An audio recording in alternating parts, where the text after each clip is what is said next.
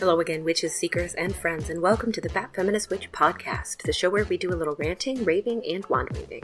I'm your host, Paige, and together we're going to explore magic and spirituality, social justice, the psychic realm, and most importantly, the moon. Hey, friends, and thank you so much for joining me today on this beautiful, though cloudy, very first day of October. That's right. It is officially the season of the witch. I'm so pumped.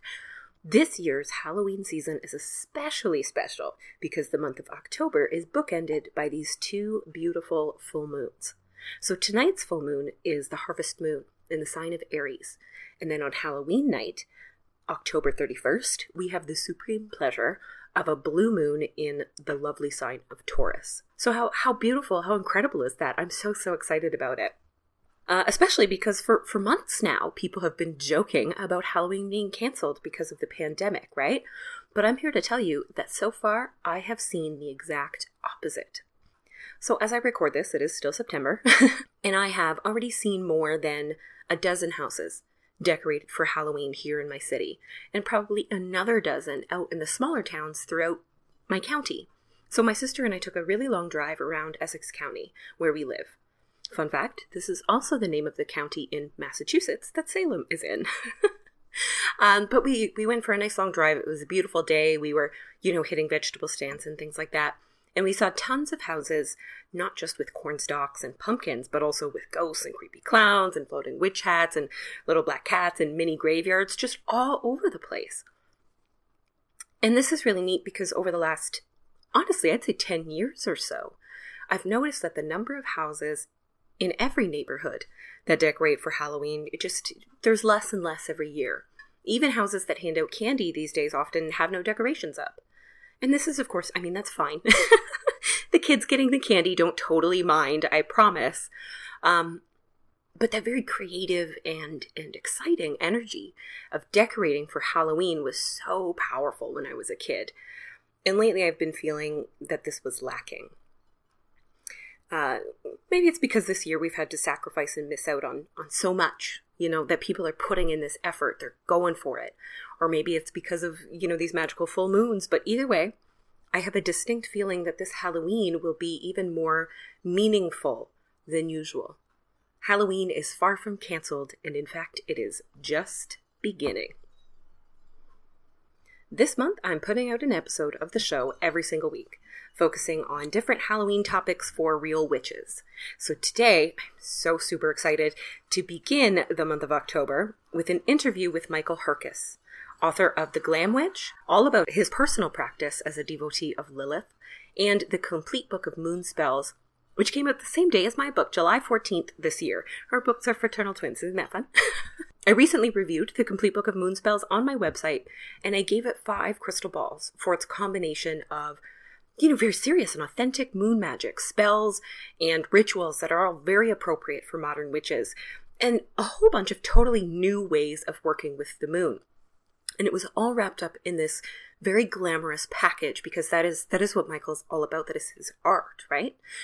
I absolutely devoured the book. I read it cover to cover in one day, and then I, you know, went back and actually paid attention and really soaked it in.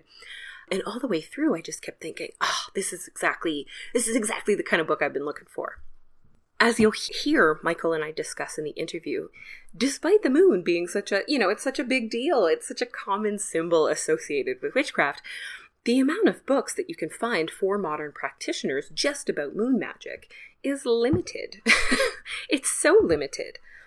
I learned this when I was looking for a moon book for a book club. I could only really find one that sounded legitimate. And when you get into the interview, you'll hear it's the exact same one that Michael talks about. Of course, I'm happy it's not just me that felt this way.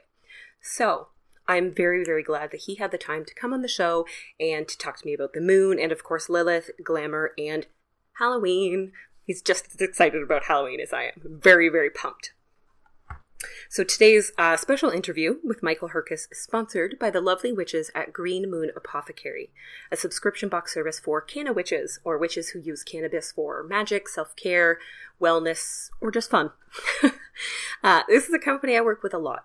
I actually helped curate last year's Samhain box, and the actual, the beautiful um, wooden box that came in that one is already out on my my ancestor altar that I'm starting to decorate for the season. And I work with them a lot because I, I love how creative and unique the actual, you know, the makeup of the boxes is, what they put in there. And also because I know for a fact that this company is dedicated to working with local artists and businesses here in Canada that are, you know, run by women, uh, Black, Indigenous, or other people of color, and members of the queer community. They are a Canadian company, but they can ship to Canada and the US. Sorry for everyone else. We'll get there. uh, and they don't sell any actual cannabis, so there's no CBD or THC in the boxes. It's just this really gorgeous, um, often handmade magical tools and cannabis accessories. So thank you so much to Green Moon Apothecary for sponsoring today's interview. And if you guys pay attention and you listen to the ad later in today's episode, you can get a coupon code for 10% off your first order. And you can find all of their contact info in their website in the description for this episode. So without further ado, I present Michael Herkes, the Glam Witch.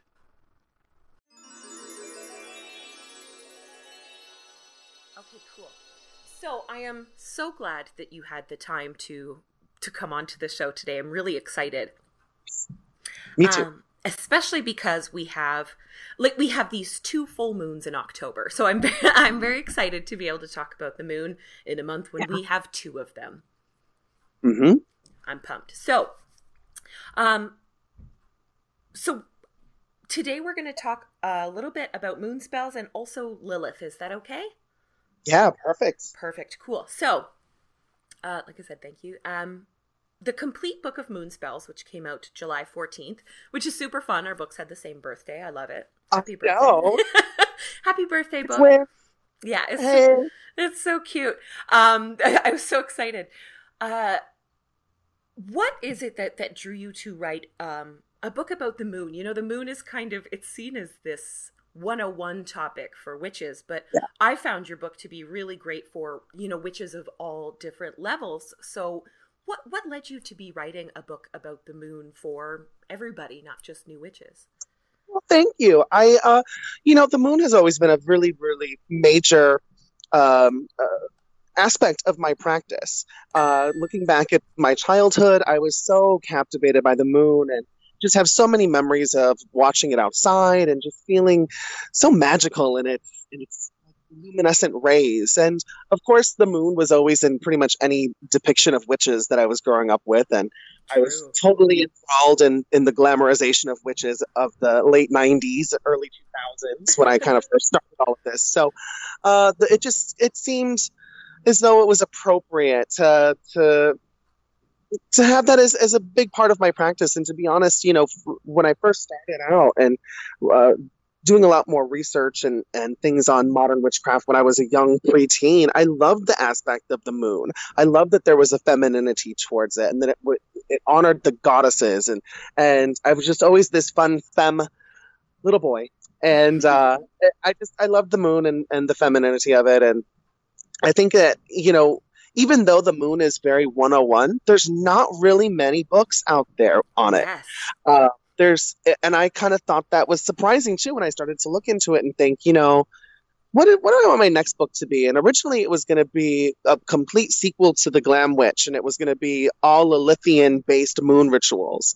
And then I was like, well, The Glam Witch was so it was deep. I mean, yeah. it was the documentation of my practice. It was really, really deep. And I wanted to do something that was a little bit more lighthearted and fun, kind of an ode to those little spell books that we grew up with. And uh, I wanted to attract a, a bigger audience. I wanted my voice to reach different people. And I thought that by doing this moon spell book, it would. And I would um, get out there, and the things that I have to say would get out there. And ultimately, my connection with Lilith would get out there to more people as well. So that's why I ended up doing that.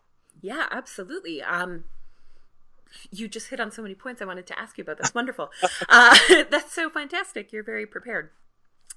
I love what you said about loving the the femininity of the moon because um, I think your book is probably the only book on moon magic that I've read that is not written by a woman, and that's really stood out to me right away. Like but I didn't find, you know, I didn't find any of the femininity lacking from your book, which was great. But um, you're not going to find any lacking femininity with me at all ever. well, I was a little worried. I'm like, oh no, is this going to be yeah. just like a boy taking over girl stuff? But it didn't feel like that at all. So that's Good. really great. Perfect. Um, but how does it how does it feel to be like the only man writing a book about moon magic in our, our modern times? Well, um, you know, actually, I didn't think about it until you just brought it up right now. Oh, uh, and it kind of cool. You know, um, I again, I've I've always felt very, very deeply connected to more feminine aspects rather than than masculine ones. Again, that's one of the reasons why I just loved modern witchcraft, especially when I was first starting out and, and hearing about the goddess rather than the god or and even though there was that connection between both of them yeah. i've really always been in a, a very monogamous relationship with lilith and working with this extreme feminine deity. And uh, i just think it's cool. I think we're finally in a, a uh, at least the the tipping point in society where people are just starting to kind of think that gender is a little bit more fluid and it's it's not necessarily as black and white as we always thought it was. So I'm happy if I was able to help contribute to that a little bit by being a, a born male who wrote a book on the moon and and still was able to pump it full of life with femininity.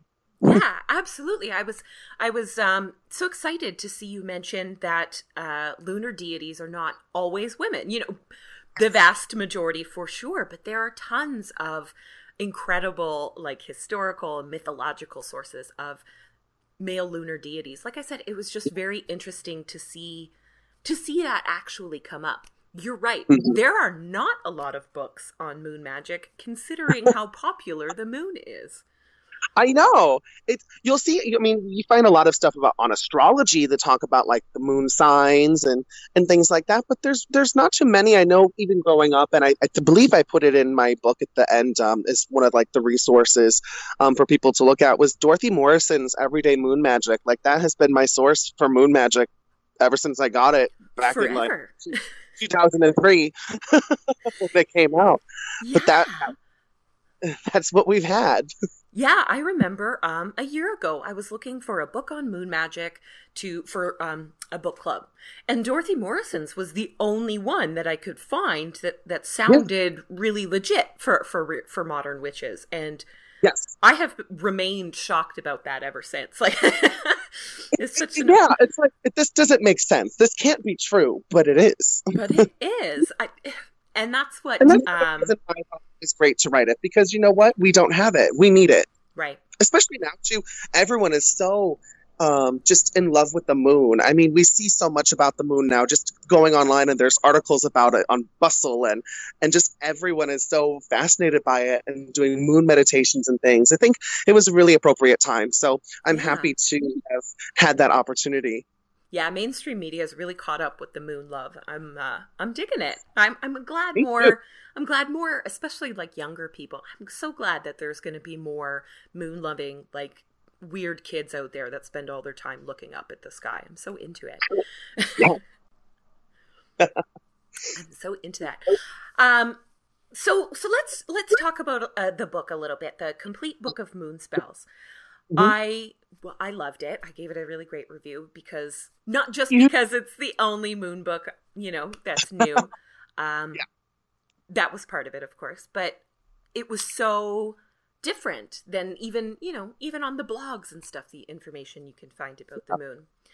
Um, I love that you broke it down to all eight phases and managed to actually hold my attention through all eight phases. That always seemed so so extra to me. So it, it, did, and now I'm like, oh, maybe I should rethink that. Um, what is it about like having these all eight phases that? Um, why would you include all eight rather than sticking with the you know the two to four that most people are used to looking at? Well, I think that you know it was something that never really worked for me growing up and reading the little bits and pieces of moon magic that would be in other books and i just felt like there was always so much more emphasis to certain phases uh, mm-hmm. but yet at the same time you know we look at the moon it's it's really it's always it's always whole it's always doing its thing it just goes through this illusion of transformation and with witchcraft being uh, transformative spiritual practice that honors and and represents that ebbing and flowing of time i i feel it's more appropriate to work with the moon on a continuous basis rather than just looking at it for like the focal points of like the you know the, the cross quarters if you will where you have the waning the waxing the full and the new. And then some people that just only focus on the new or the full uh there, you I just think that if you are interested in being a celestial witch and you really want to work with the powers of the moon and astrology and those types of things, you're you're bound to get a better uh, grip on it if you're using the whole rather than pieces. Does that make sense? It okay. it actually really does because I, I found you know as I was reading it I would pay attention to whatever the moon phase was at the time. Yeah.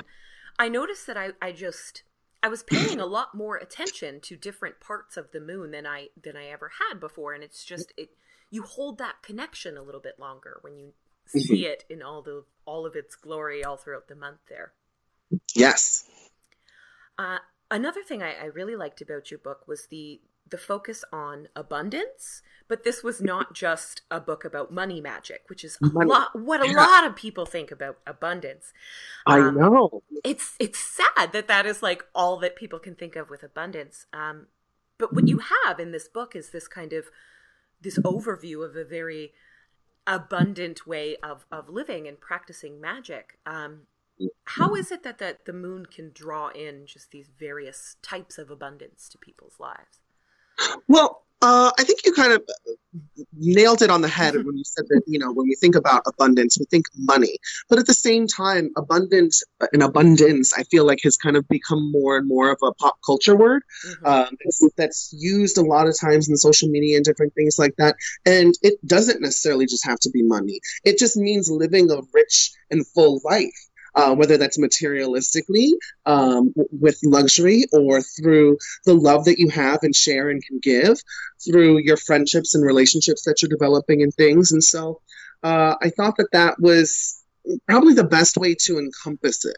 But at the same time, all of the spells that I write, and I think uh, hopefully the message that comes across in it is still very much about like spell work and stuff for empowerment to empower yourself because that's always been a major aspect of my practice, constantly focusing on, on empowerment.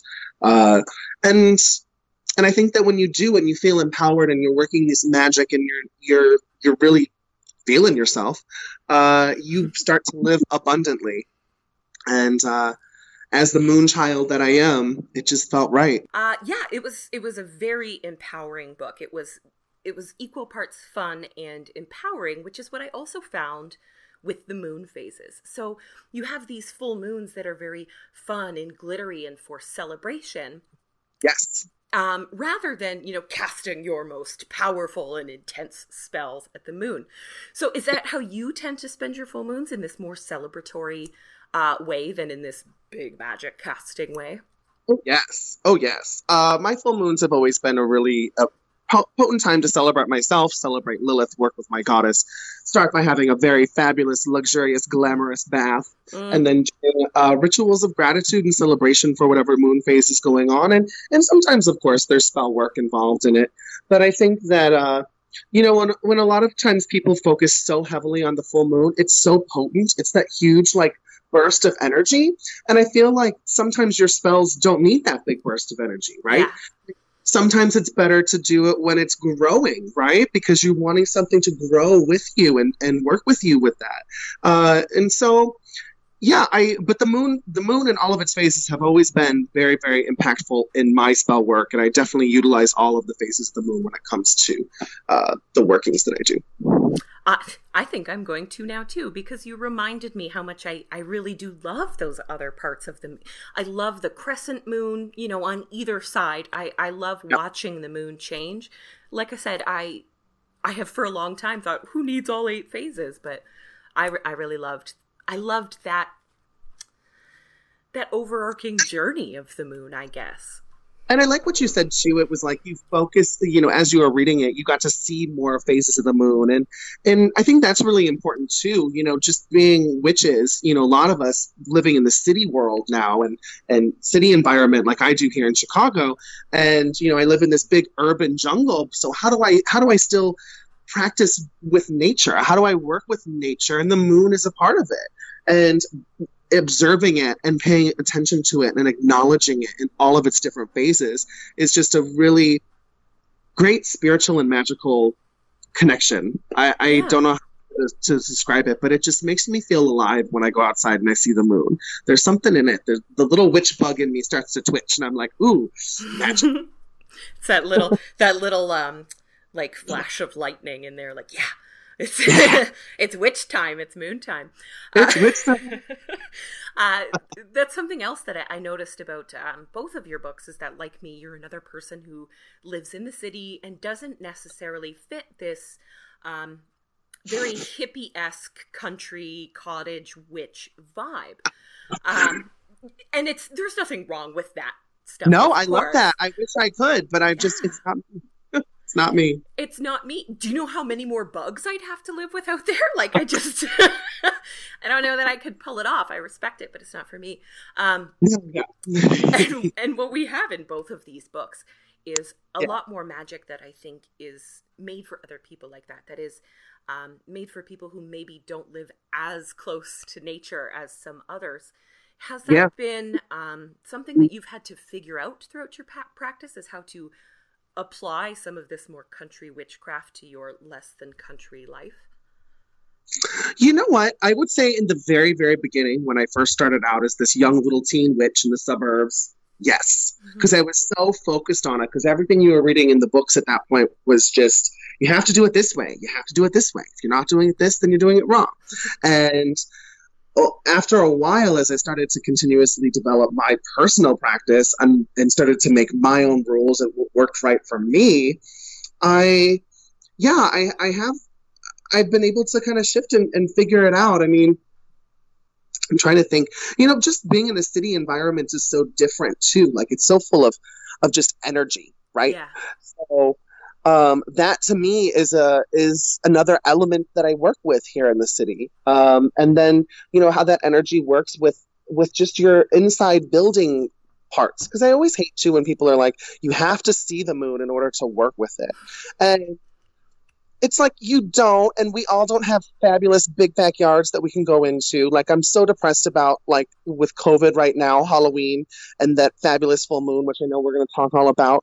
Um like not being able to go to the beach and look at it because there's quarantine like block offs because yeah. of it. There and plus it's halloween so they're going to be like no we don't want people over here. Like i i'm sad about that and i i would love to say that like you know every ritual i'm doing i'm i'm bathing underneath the moonlight, but it just isn't reality sometimes. And just because you can't see it and you're not underneath it doesn't mean it's not there. And I think Absolutely. when we start looking at kind of that, that naturist aspect of it, I mean, nature is all around us. It's the air that we breathe. It's the sun from the molten core of our planet. It's the water that we drink and the earth that we step upon. So even though I am in a city, I still am connected to all of the elements. Yeah. It's just a different, um, just, it's just a different perspective. I think, like, I, I, feel the same way. The elements in nature is all around me, just not, it just doesn't look exactly the same as it does for some others. No, not at all. um, so you mentioned our, our moons in October, and I, I would love to talk about our moons in October. So okay. when this comes out, it'll be October 1st when our, yes. we have a full moon in Aries. Aries, yeah. And then on October 31st, on Halloween, we have a full moon in Taurus. Taurus. Taurus yes. is such I, a beautiful like moon sign too.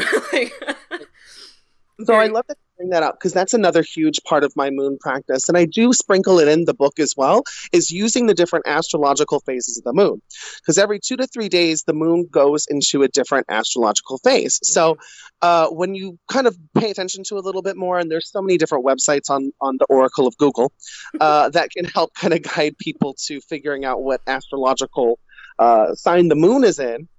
Uh, you know, they they carry their own type of energy.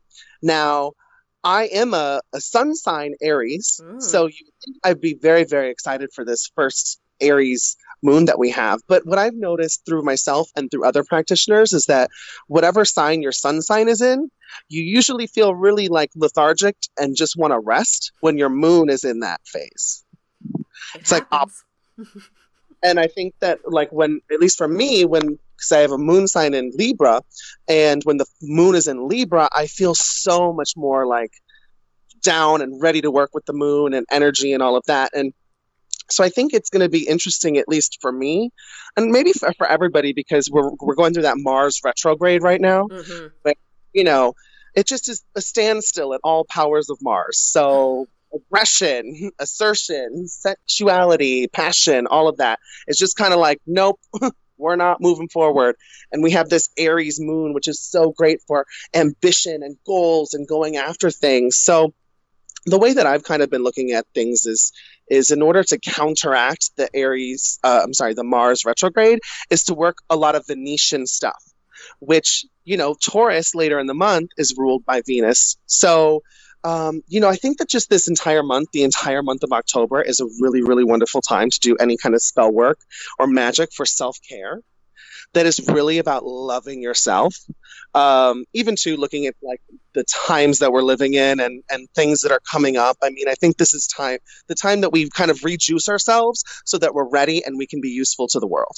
Oh, right? I, I hope so. I'm, like, I'm always telling people, I'm like, look at you yourself and your magic like you would a car. If you're con- if you're on empty, how are you going to help people? How are you going to get from point A to point B? So always take that time to rejuice uh, and rest, and and then you can be of better service to people in whatever way that is. Yeah, I I totally agree. I keep trying to, you know, I keep trying to be like, no, you have to be more productive now. You know, it's time to get moving again. But when nothing else is really moving forward, it's it's difficult. So I yeah. think I think focusing on self-care and recharging and you know doing some of that stuff that we maybe don't have time to do just for ourselves right mm. now is kind of the best possible thing best possible way we Seriously. can spend our witchy time yep um I'm also a Libra moon, by the way. That's super fun. and I also love a Libra full moon. I find it very yeah. like I do the whole bath Mm-hmm. It's actually mostly just a bath. I'll stay in there for hours if I have to, but I, I do the whole. The baths. I love bath styles because you get to be an ingredient in your cauldron of creation. Right. Like they're just so fun. I love them, and they're sec- they're sexy, and they just feel good, and I love every part of it. right, and they're super creative because like no two baths are the same. Right, you can add different oils and different herbs or spells or crystals or whatever. It's super fun. Mm-hmm. yeah, totally. Agreed. Agreed. Agreed. Agreed. Um, yeah, and super fun. Uh, now I wish I was taking a bath. Um, so that is that is our Aries full moon. What about our our Taurus full moon near the end of the month? Like how oh. how how should we most celebrate our incredibly cool Halloween? Well, Taurus moon during a year where we can't go anywhere. I know. Well, okay, here's the deal. So I've been think I've been thinking about it a lot because it just first and foremost, how lucky are we to be witches alive, having a full moon and Samhain, Halloween, all in one day. Like so it's amazing. I'm so excited. Just the fact that I'm alive through it is amazing. Yeah, like um, that, this never happens. I'm so pumped. I know. And I, I meant to go online and Google and be like, when is the next time this is going to happen? Because it's not going to happen for a long time. I, I believe that. Ooh, so, uh, but so first and foremost, we have the, the the thinning of the veils, right? So we have that whole departed souls and, and spirits. And if you're really into just the the activities of Samhain, and and I've not really kind of ever been that type of a witch, a, a spirit e witch. I'm more of a, a, glamorous witch who, who loves the moon and the and the bath and all of that stuff. But Halloween itself is a very glamorous day because we're all dressing up.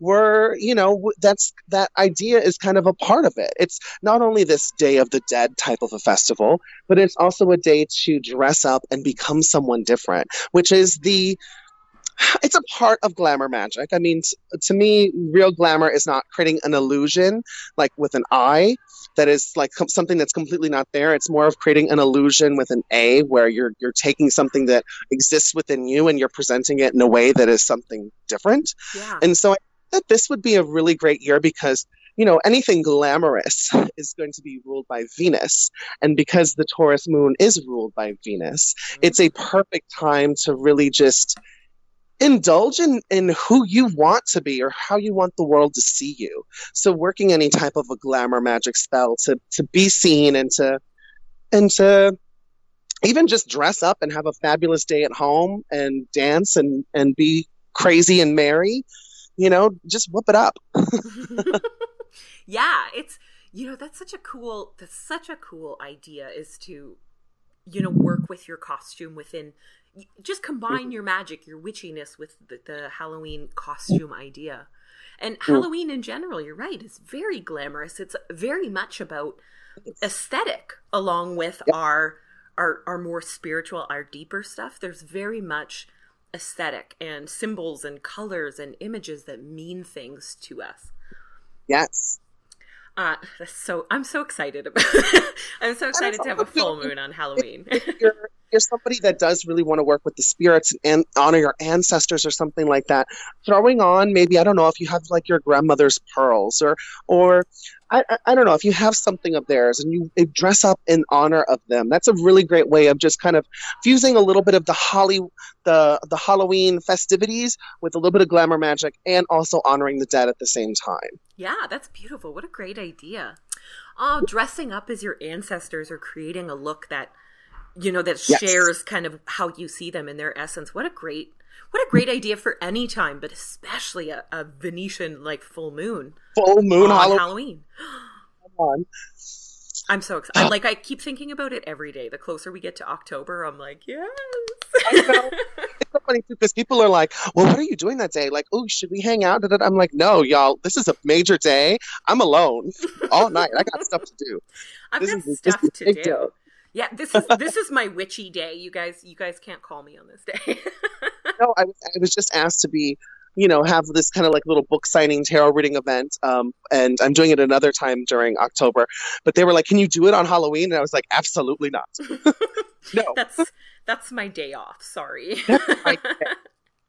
Darn it. oh no, I have to take a day off. Uh, how terrible. So how I am. Terrible. Thank you. I'm super excited.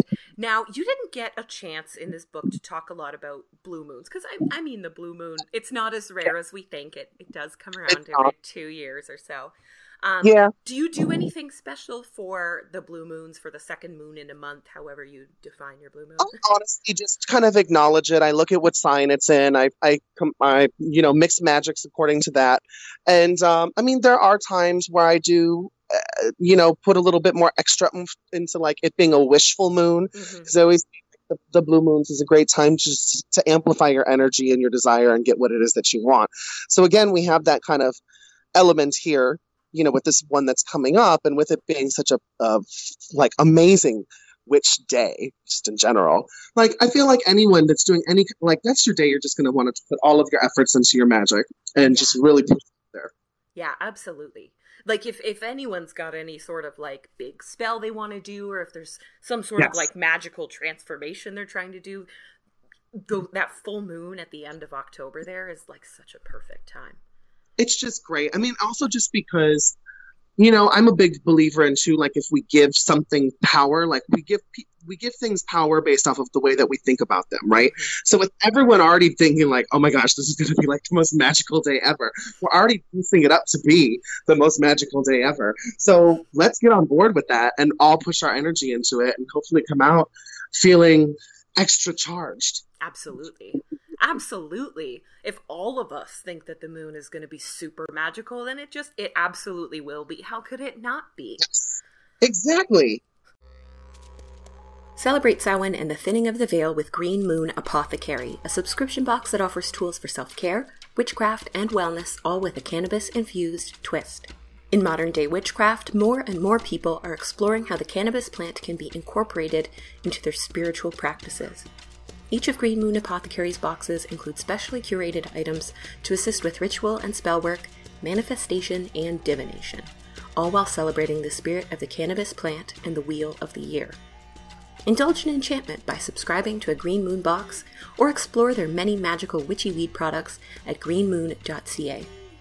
Be sure to follow the Witches of Green Moon on Instagram at green.moon.apothecary for their latest news and witch tips. Fat Feminist Witch listeners can get 10% off their first order with the code FFW10. If you order the Samhain box by October 19th, you are guaranteed to get it by Halloween. So visit greenmoon.ca today.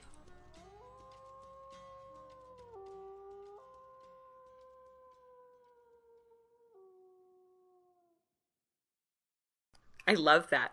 Um, so I wanted to talk a little bit about Lilith because your your first book, The Glam Witch, was was all about your relationship and your your practice with Lilith.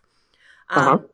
And one of the things that connects these two books is that you talk about Lilith as a moon goddess in Glam yeah. Witch, and this is maybe not a role that a lot of people associate with Lilith. Night, sure, but maybe not the moon. What what is mm-hmm. the connection between Lilith and and the moon? Well, uh, there's a couple. Um, you know, I remember too, even just growing up and researching and, and trying to develop a relationship with her. You'd see her a lot as like the waning moon goddess. You know, she was that that dark goddess energy of the moon.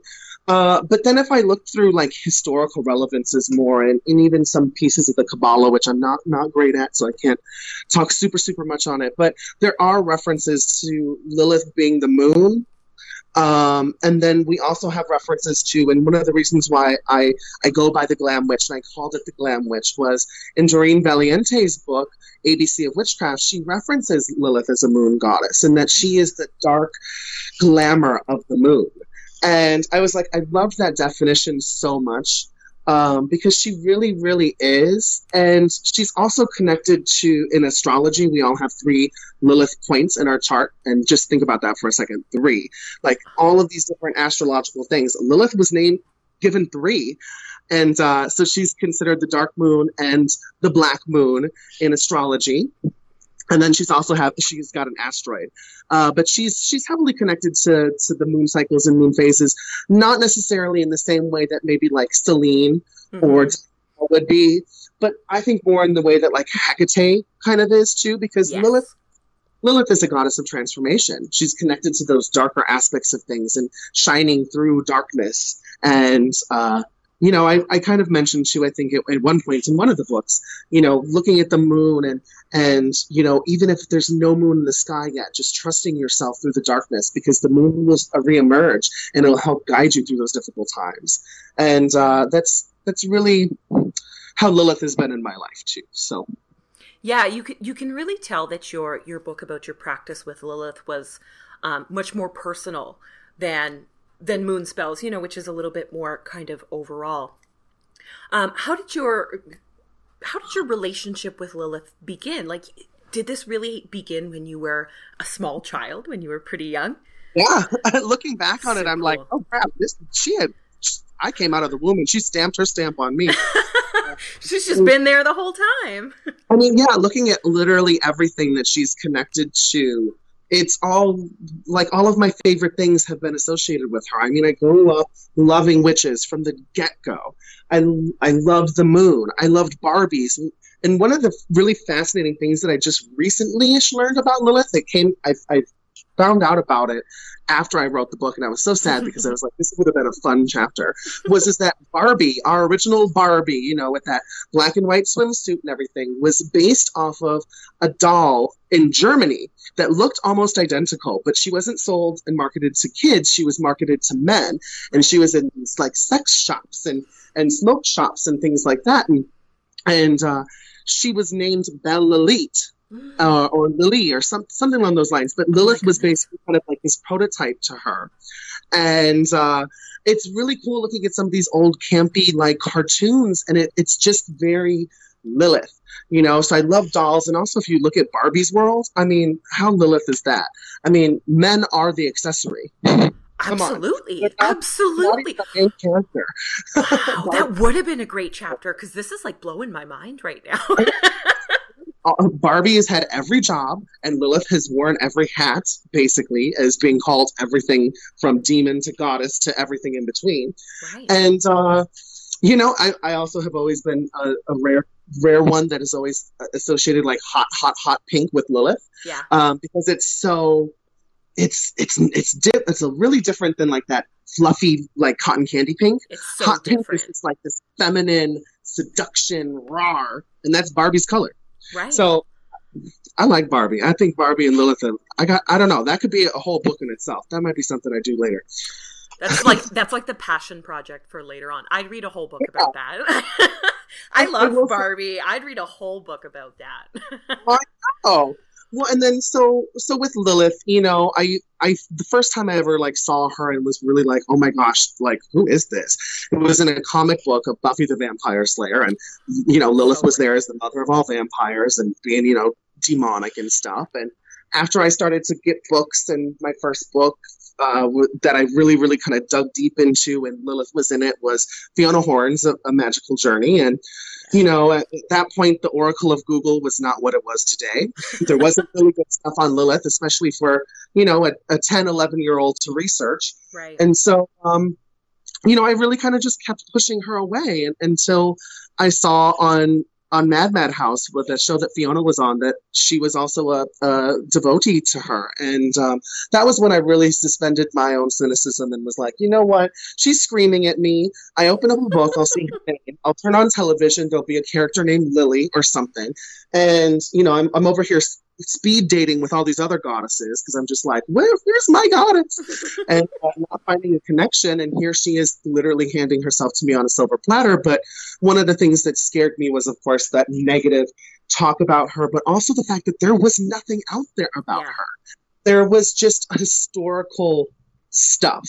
And I it was like, where are the invocations? Where are the the her sacred items? And finally I, I was I just listened to her you know you, you finally just start listening in meditations and seeing the symbolisms and looking back at the mythologies from around that time and putting the pieces of it together and i mean it's it's taken a good 20 years but we're here and and now my practice is soaring I was actually wondering if your your practice or your relationship with Lilith has changed or grown at all since you since you wrote the book. Absolutely. And I think to you know, just looking at some of life's challenges that get thrown in the way. I mean, the whole time I wrote the book and everything, I was in a long relationship, and that relationship ended through COVID. And mm. um, what I'm what I'm learning more about Lilith right now is the vulnerability that she has. Like everyone's always wants to be like, oh my gosh, she's a bad bitch. Like she's the bomb. Like, oh, she just left Eden and she left all these things and she's wonderful. But you know what? Sometimes, yeah, people can be strong, but there's that doesn't mean that they weren't sad in the process of it. Right. That doesn't mean that there was a price that that came with it. I mean, any strong person who's endured a lot has had to go through the pits, and Lilith has. And and I'm I'm realizing more of the sadness that comes with her and the way that she channeled it and and works with it and how I can now work with it. Especially being in this time of isolation, which if we look at Lilith too, you know, when the going got rough, she hid. She ran into the wilderness. She took cover. She took yeah. refuge. And so being a goddess of isolation and independence, it's um she's challenging me a lot right now. But but I love it. It's it's so cool just to see the evolution of how we've worked together. That is cool. I, I um I definitely felt at the beginning of the the lockdown, the quarantine, the pandemic, that Lilith was like our the unofficial representative of, of yes, I remember that, and I was like, yes. She she was just she was everything and you're right all of the the solitude and you know she was she spent tons of time alone in between leaving that garden and becoming her own goddess of a kind you know she she yep. had adventures but i'm sure she wasn't happy and badass all the way through there is definitely that yeah. that fear and that vulnerability yep that comes with it. And yeah. it, you know, at the end of the day, it makes you stronger. If you allow it to consume you and you allow it to hurt you, that's you know that's where we don't want to go. But I think right. that's where like the work with Lilith is this kind of goddess of the shadow self too really comes into play because she'll guide you through those shadows and that that darkness and that dark time. She'll test you a lot because she's definitely a dark goddess. I mean, she's gonna throw challenges at you left and right just for fun sometimes, but you know, you you kind of got to go through it you know, everything. Do that stuff, yeah. All of the, I, I read something yesterday. It was like some quote on on Instagram. It was something along the lines of all of the challenges that you're experiencing right now is preparing you for what you want. So just enjoy the ride. Yeah. That's so important. It's such a it's it's a hard lesson, I think, especially right now. It's hard to it's gonna be better one day. It's hard to remember that, but it's so true. Yeah. And I think too, another big thing, and I, I really tried to get it across in, in the Glam Witch. I, I had, of course, a chapter that I call Bionic Bitchcraft and Yeah. talking about hexing and the darker magics of Lilith because that's just, you know, the what we always hear, what we always see. And when I really got down to it, because I've I've never, I mean, I've I've definitely done a hex, I've definitely done some of that stuff. But when I was coming to write about it and how I was going to express, you know, how Lilith is connected to it, I really had to check myself and say, well, every time that she's been with an adversarial situation, she just leaves. Yeah. So it's kind of that magical fight or flight when you're reaching these challenging times. Or does it make sense to fight, or does it make sense to take shelter and protect yourself and move away from it? Right. It's kind of the same thing of like, you know, a hurricane is coming. Are you going to go stand out in the hurricane and try to fight it and challenge it? You're going to shelter. right. And That's such a good point. and that I look, I can't take credit for it. That was something I, that Fiona said at one point in one of her classes at Hexfest when she was talking about hurricane magic. But I was like, no, but that makes a lot of sense. it does. Why am I going to go fight the storm? Let me take shelter. Right. That is not a fight that you can win at all. There's no winning. You just gotta wait it out. Yeah. So, um, but yeah, I, I, I, I love Lilith. I love the moon. I love witchcraft. I'm happy to be here. I do too. I um I I loved Glam Witch. I I actually learned a lot about myself, especially with that Lilithian Right. astrology. Like again, Oh. I could do way more Lilithian astrology and just love every second of it. It's cool. And I will say, I mean, because astrology can be so dense, you know, you can go really far down the rabbit hole with it. But, um, you know, when I finally like learned, because I, actually went to an astrologist to have my chart read and, and she was like, you know, well, what aspects do you want to learn about? I was like, I would really love it if you could just teach me about Lilith right now in this hour. because I read some of these books and my, it just goes through my eyes and out my head. Mhm. And uh, When I finally actually learned it in a way that I could then speak it to other people, I was just like, oh, this is really fascinating. And oh, this is really cool. And let me try to make it less intense for people so that they get it because it's important and it's it's something really cool. And you learn a lot about yourself in the process. So Yeah, and thank you for that because it was really hard to find just a very clear layout of, you know, the three different points and what they mean and you know how to how to deal with all three points. It was so hard to find that information before. trust me, I had to find the sources for it. And you know what? That I got to say, uh, The Glam Witch is probably one of the best like researched books I've read on witchcraft. Oh, thank the, you. the research was like so good and you know you had your little footnotes and resources so i was able to find that stuff i was just so blown away with the level Yeah. of research We did, and I was I, I really liked how I put together my like resources section where it was done by chapter, but in the back, because sometimes it just is so hard looking at that whole thing and trying to guess where like the important parts are coming from and stuff. So this way, at least, a bit more of a guide and. You know, all of that, my one chapter that was all about the historical side of Lilith, man, that was the hardest thing I've ever had to write in my life. My, my editor was just kind of like, oh my gosh, this book has so much personality, and then that is just dry toast.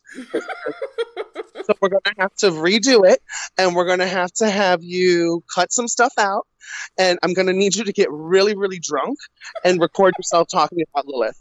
And I did because it was hard. I was like, it, I, when I was doing the, the historical stuff, I mean, the the old student in me came out doing a history paper. It's like blah blah blah blah. blah. I had to put some fun into it, and uh, that was hard. But I'm really happy that with the way that it came out, and I wish that I could have put more in. But at least I have, uh, you know, all of the resources that I've collected over the years are are in my resources section. So if anyone's interested in learning more about Lilith's history, I have a whole little section that shows all the books that it came from. yeah well I, ho- I hope more people take advantage of the like again a very extensive resource section which i love. That is that is for me. Um, i hope more people take advantage of that. I found the whole history chapter to be super interesting. Super Mhm. super interesting because you're right it was hard to find kind of a the whole story. You got these really cool bits and Yeah. pieces but the whole story was was lacking so. Well, everyone wants to jump right on that whole Lilith is Adam's first wife bandwagon. And yeah, that's a pivotal story, but that's literally halfway through her story. right That's the middle. That's the middle. Yeah, like there was there was a whole bunch of stuff before and after that. That was like your climax. You're missing the rest of the story if you only see that. Exactly. So I'm happy with it. I'm glad because it, I loved both books. You you've done a, a, really great job, and I look forward to to seeing what books you write next. I'm excited. I, I'm writing one right now. I can't really say much about it, but um, oh, it's been hard writing a book during quarantine and uh, Mars retrograde and all of that. I've realized that the first two books I wrote predominantly at coffee shops, yeah. and I can't go to those anymore.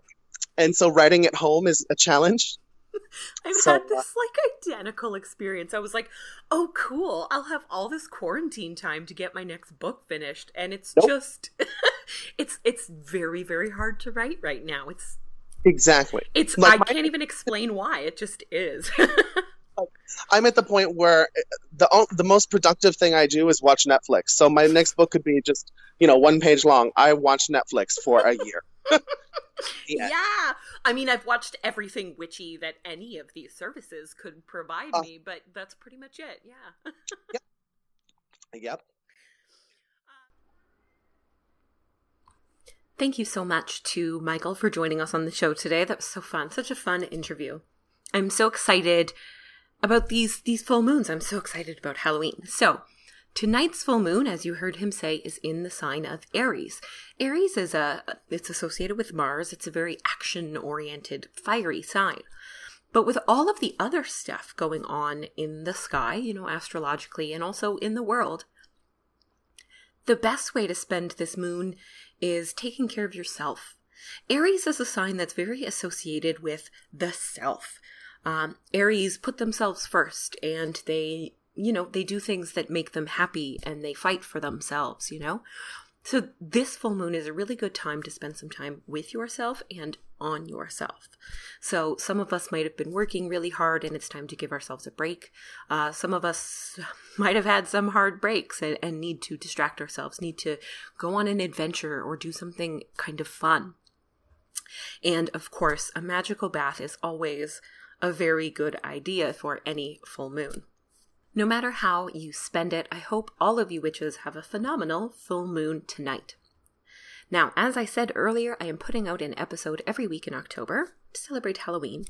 And next week's episode is going to be really fun. It's called Practical Pumpkin Spice Magic. so I'm going to be talking about pumpkins. I'm going to be talking about pumpkins, um, you know, their magical properties, how they became associated with Halloween, and how you can work with pumpkins and pumpkin spice in your own practice and in your spell work this year. I'm also going to talk about Practical Magic, the movie. I don't know how many of you remember, quite a while now, I talked about the craft here on the show. And I called, I think I called it this little segment called Silver Screen Spellcraft. And I I intended to come back and do it. What I did was look at some of the the magic that was practiced in the movie and talk about how legitimate it was and you know maybe ways you could bring that magic into your own real life. So I'm going to be doing that with uh, fall witchy favorite practical magic. So next week is going to be a really great time to put on your cozy sweaters and slippers and an infinity scarf and grab a pumpkin spice latte and listen to me talk about this silly and wonderful witchy rom com, as well as the very excellent, excellent books that birthed the characters and everything from this movie that we love. So I hope you guys will all join me for that and every other week this month for some witchy Halloween content here on the Fat Feminist Witch. If you want to learn more about me and about the show, you can do that at my website, thefatfeministwitch.com. You can also find me all across social media Facebook, Instagram, Twitter, and Pinterest by searching for Fat Feminist Witch.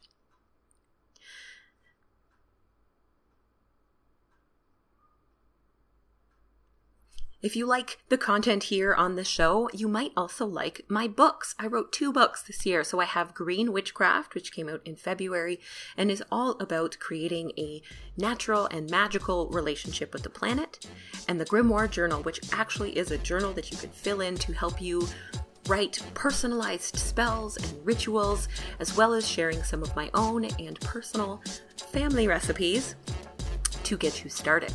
So, Green Witchcraft and the Grimoire Journal can be purchased anywhere you buy books online. And if you are a local witchy store who is selling the book and you want a shout out, please let me know. I would love to shout you out so that people can get it from a local retailer. Some ways that you can support the show, you can go to patreon.com slash the fat feminist witch and join our private monthly membership group. You can make a small one-time donation by going to my website and clicking buy me a coffee. Or you can advertise here on the show by going to advertisecast.com slash the fat feminist witch. A special thanks again to the sponsor for this special interview episode, Green Moon Apothecary. I really hope you guys will check out their subscription boxes that come out for all eight Witches Sabbats and feature items that you can use in both your magical and general wellness practices. So visit greenmoon.ca to find out more about the boxes, and of course, you can find them on Instagram, Facebook, Twitter, and Pinterest, and I will be putting all of that information in the description for this episode. Have a wonderful full moon and a wonderful October. I will see you all here again next week on the Fat Feminist Witch.